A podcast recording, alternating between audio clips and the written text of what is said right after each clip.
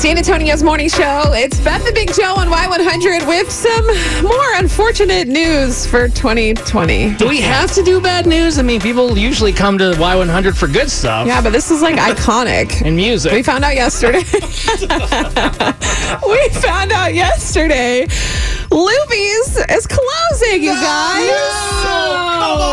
Man, coronavirus has ruined so many lives and businesses, and now our beloved Luby's is going away. Tragedy. They opened their first location back in 1947. Chris filled me in this morning. That's right. 1947. The Luann platter will be no Mm.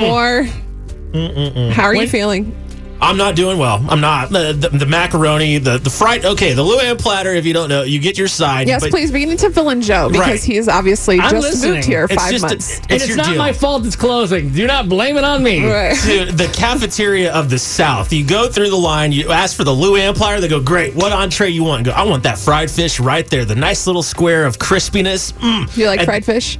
You're making a face. Who doesn't? Okay. Dude, it's the I'm greatest. making a face when I'm trying not to cry, okay? and then you go down and then you pick your sides. And that was it. The Luann platter. you like But mac the- and cheese? The mac and cheese. Do was I just like mac and godly. cheese? Oh, Yes. Have you had Luby's mac and cheese? I have not. I- Dude, I've had nothing Luby's. There's still time. We can Oh. still go. Um, Let's go today. I don't know exactly when it's closing. I'm busy today. what do you I got a phone call and then I got to do a show. And y'all, y'all want to stay around until one o'clock or what? For you guys Luby's, can. yes. For Luby's, you will. I got nowhere to go.